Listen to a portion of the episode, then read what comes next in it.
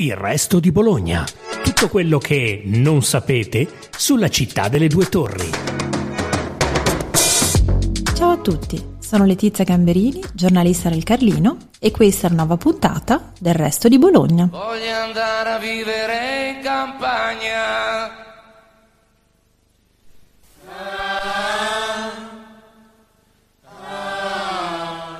Cosa unisce una produzione ultralocale come il carciofo violetto di San Luca a una dal sapore molto più esotico come lo zafferano? La risposta si trova a Castello Britti, alle porte di San Lazzaro di Savena.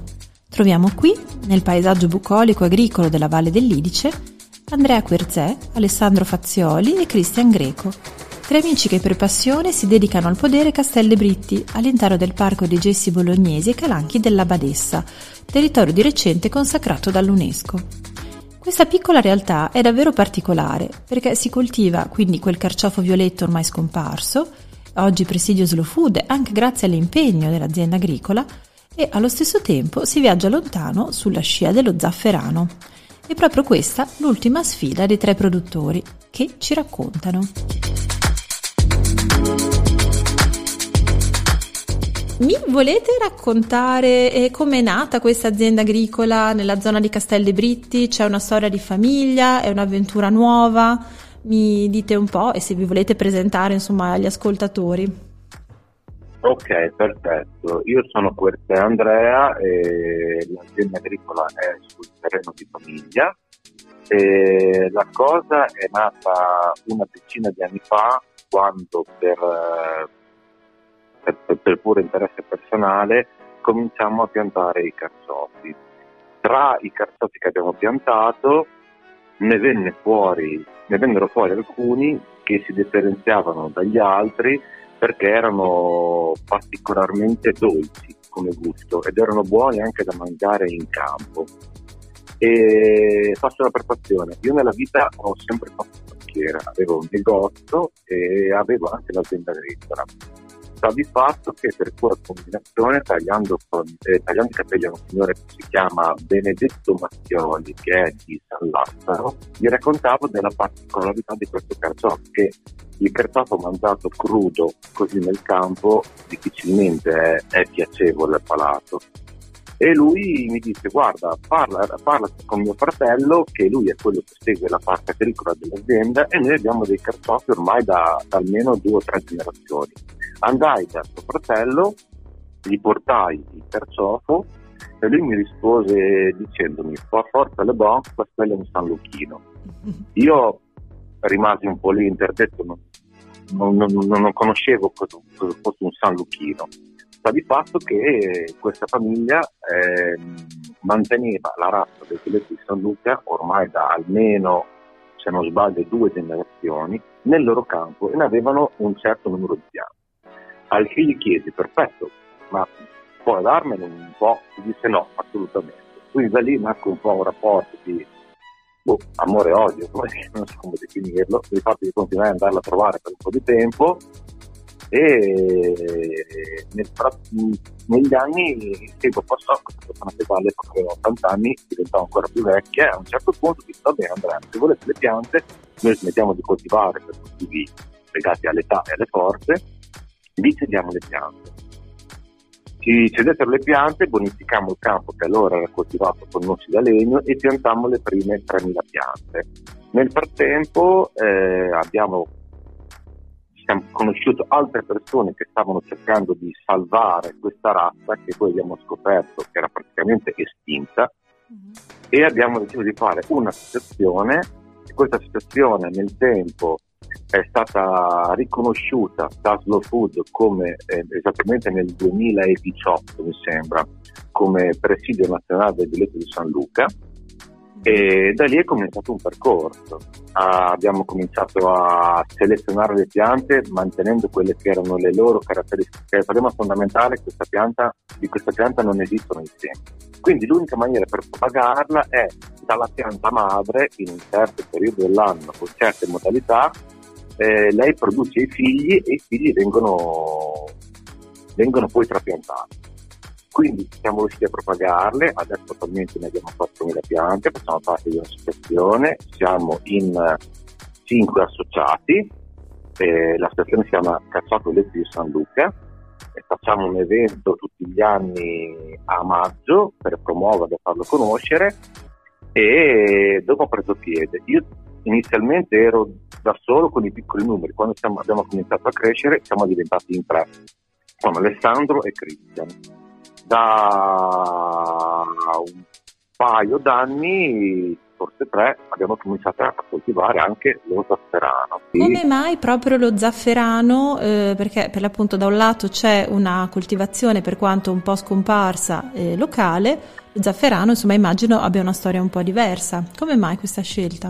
Sì, io, mm, io sono Cristian, l'ultimo arrivato in azienda agricola e lo, Zafferano in realtà mi è piaciuto, mi sono rimasto colpito durante un viaggio a Città della Pieve che feci tanti anni fa durante la fioritura e ho visto questi, questi fiori spettacolari, piccoli, perché in realtà sono molto piccoli ma con colori molto appariscenti e ne rimasi colpito. E, insomma, con, con, i ragazzi eh, mi era venuta un po' l'idea di provare, tra l'altro siamo nel contesto del parco dei gessi, eh, per cui non, ehm, insomma, anche poter avere eh, questa, questa, fioritura nelle nostre zone, comunque che non sono zone che tradizionalmente avevano, hanno, conoscono lo zafferano, eh, mi sarebbe piaciuto portarlo anche nel nostro, nelle nostre zone, così insomma, un po' informando un po', un po di corsi.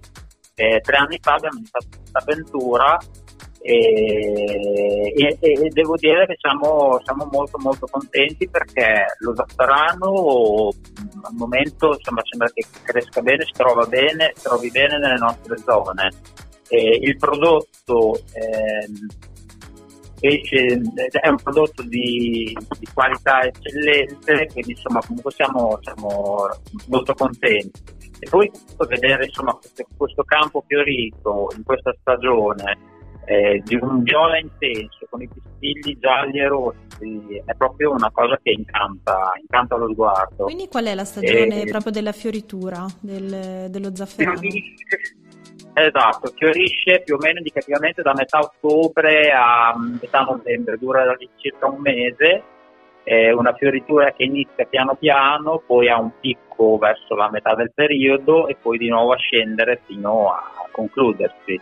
È una, è, diciamo che è una coltivazione che richiede veramente tantissimo tempo, tantissima manualità e, e, soprattutto tantissima pazienza perché poi un po' la fioritura che diciamo, decide, decide lo faranno quando parla. E la, la mondatura dei fiori, l'essicazione che deve essere fatta tutti i giorni, pioggia, sole non, non fa differenza. I fiori vengono raccolti al mattino presto, devono essere raccolti al mattino presto perché gli spinni che poi danno la spezia eh, devono essere integri e ancora chiusi dal, dal, dal fiore e, insomma richiede tanta precisione, tanta pazienza e tantissima manodopera. Che tipo di mercato avete poi? Adesso non so anche che di produzioni parliamo. Ah, ah la produzione è abbastanza ristretta, però mh, mm, vendiamo ai, ai, privati oppure a qualche ristorante che comunque ha iniziato a metterlo al menù eh, ed effettivamente abbiamo, stiamo avendo un ottimo riscontro. Tra l'altro eh, lo facciamo analizzare all'Università dell'Aquila che lì sono forti per, eh, perché per tradizione di fatto lo zafferano, in Italia nasce proprio in Umbria e dalle analisi che stiamo facendo tutti gli anni abbiamo sempre, stiamo ricevendo un riscontro per, di un prodotto di altissimo livello, di prima categoria. Quindi diciamo che abbiamo la conferma che il prodotto è un prodotto di, di, di, eccellenza. Quindi nasce anche in un contesto particolare che è quello del Parco dei Gessi. Siamo già all'interno del Parco dei Gessi e quindi comunque eh, è un valore aggiunto ad un valore aggiunto. Tra l'altro recentemente eh, la zona è stata candidata ed è, in realtà è, è passata la promozione al all'UNESCO, quindi una zona evocativa molto naturalistica. Com'è il vostro rapporto con questa, con questa zona? Sicuramente il potenziale della zona, noi siamo tutti nati qua in questa zona e probabilmente magari a volte ce ne rendiamo, le diamo per scontate, in realtà camminando e passeggiando, facendo trekking intorno a queste zone eh, tutte le volte rimaniamo abbagliati da queste colline, da questi gecci, questi calanchi che comunque emergono tra la vegetazione.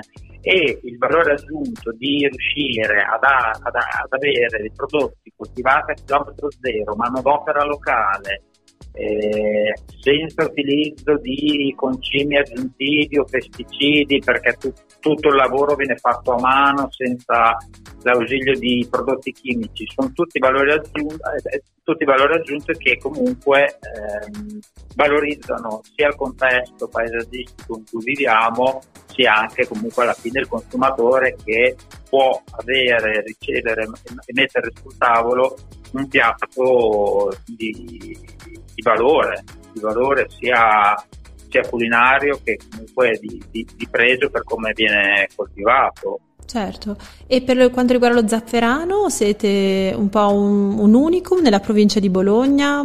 C'è qualche altra zona in cui si è sì. avviata la coltivazione? Beh, noi conosciamo due piccole realtà piccoline verso l'Appennino, però diciamo che intorno a Bologna sì, secondo, secondo me siamo, siamo, gli unici al momento, siamo, passiamo da, da apripista un po' a questa a questa specie nella nostra zona, che comunque eh, in questi tre anni ci siamo accorti che anche i bolognesi la possono apprezzare se gli viene comunque presentato, perché è vero che tradizionalmente lo zafferano in cucina dalle nostre parti non è, non è forte, però in realtà è una specie che accompagnata e cucinata bene ha assolutamente una, un suo posto eh, su, sulle tavole, sui piatti anche dei bolognesi. Se hai piacere, una cosa carina riguardante il goletto la posso raccontare, ovvero a parte l'aneddoto col quale siamo imbattuti nel prodotto, eh, Bologna eh, fino agli anni 30 era, un prodotto, era, una zona nella quale si coltivava il goletto di San Luca. Dopodiché, a causa principalmente della gelata che gelò sia gli ulivi, perché c'erano tanti uliveti, eh, che il carciofo è praticamente estinto, è sparito. Eh, Quando avvenne questa gelata? Quando... Nel, nel, 1930, se non sbaglio. Okay. E da lì in poi si sono perse le grandi carciofaie perché appunto col fatto che non veniva propagato con i semi gli unici che avevano ancora le piante sono quelli che le avevano piantate in zone non esposte al freddo ed erano pochissime e eh, per cercare l'origine del prodotto abbiamo, cer- abbiamo individuato eh, diciamo coltivatori da generazioni che avevano ancora qualcosa e da lì abbiamo propagato la pianta Dunque la pianta, per gli studi storici che abbiamo fatto anche appoggiandoci all'Università di Bologna, sembra che eh, sia stata portata in Emilia Romagna dai frati olivetani, i quali eh, sia ad Asciano che a Sant'Erasmo che a Bologna avevano i loro conventi e portavano avanti il loro prodotto. E da questa piccola nicchia poi si è propagato e si è divulgato fino a diventare un prodotto tipico. La differenza tra il diretto di San Luca e il cartaceo convenzionale è la sua dolcezza, ovvero mangiato crudo fa veramente la differenza rispetto a un carciofo normale e tradizionale perché è dolcissimo. Quindi mangiato eh, in crudità eh, è il modo migliore per apprezzarlo. Il motivo è contenendo poco, poca cinarina. La cinarina è quel, quell'elemento che attribuisce al carciofo l'amaro. Il violetto di San Luca ha un contenuto basso di cinarina, per cui può essere veramente apprezzato da crudo. Allora, inizialmente si pensava che fosse più un, un, un, dire, una caratteristica sentita da noi perché quando coltivi una cosa perdi un po' di oggettività nel giudizio. Poi invece presentandola ai, ristoratori soprattutto abbiamo visto che effettivamente era, un, era una discriminante importante. E cavalcando la cosa e un po' incoraggiati da chi lo apprezzava, siamo arrivati a censirne. In Italia attualmente ce ne sono censite 10.000 piante, praticamente 4.000 sono da noi e le restanti sono eh, da, ne, negli altri associati, siamo in tutto 5, e, e, e sta andando veramente benissimo. Il problema è tenerlo in vita perché soprattutto con il meteo che abbiamo ad oggi, che è un meteo imprevedibile, sono piante molto delicate, temono il freddo, temono il ristagno, ah, sono fragili ed è per questo poi che sono, non sono più state coltivate da chi fa cultura intensiva. Sono piccole coltivazioni e siamo arrivati a una massa critica importante perché ci siamo associati e tramite questo poi abbiamo, pre- abbiamo ricevuto il prestio Slow Food che la regione Emilia-Romagna ci ha finanziato e pagato e ad oggi siamo arrivati a un ottimo risultato dove il prodotto piace, ha consenso, viene venduto bene e il grande vantaggio che arriva sulle tavole dei bolognesi raccolto in giornata, cosa che eh, non avviene per tutti gli altri carciofi. Il nostro è un carciofo tardivo, si mangia a maggio, quando in realtà noi siamo abituati a mangiare il carciofo da Natale in poi. Quindi adesso siete tutti e tre impiegati a tempo pieno in questa realtà? Ma la cosa bella di questa azienda agricola in realtà è che tutti e tre facciamo altro nella vita e le, il tempo che dedichiamo all'azienda agricola è esclusivamente quello che riusciamo a ritagliare dopo il lavoro, diciamo così, ufficiale. Mm-hmm. Eh, Andrea fa il parrucchiere, Alessandro e io lavoriamo nella stessa azienda, quindi facciamo le, le 9 ore, a volte anche di più canoniche in azienda e il resto del tempo lo dedichiamo, mi verrebbe da dire in certi periodi dell'anno, dell'anno tutto all'azienda agricola, quindi trascuriamo tutto il resto, però facendolo per passione alla fine eh, le passioni sono così, cioè bisogna dedicargli il giusto tempo e soprattutto quando le passioni sono, sono in agricoltura perché i tempi li decide le, le, il tempo lo decide le stagioni, la natura, in questo senso dobbiamo solo adattarci a questo, a, a, al, al, tempo necessario da dedicargli.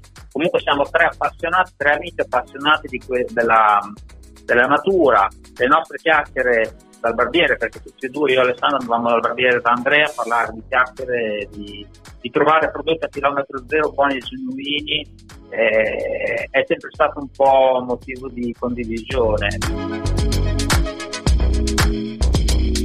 Grazie per averci ascoltati. Continuate a seguire Il Resto di Bologna, il podcast della redazione del Resto del Carlino.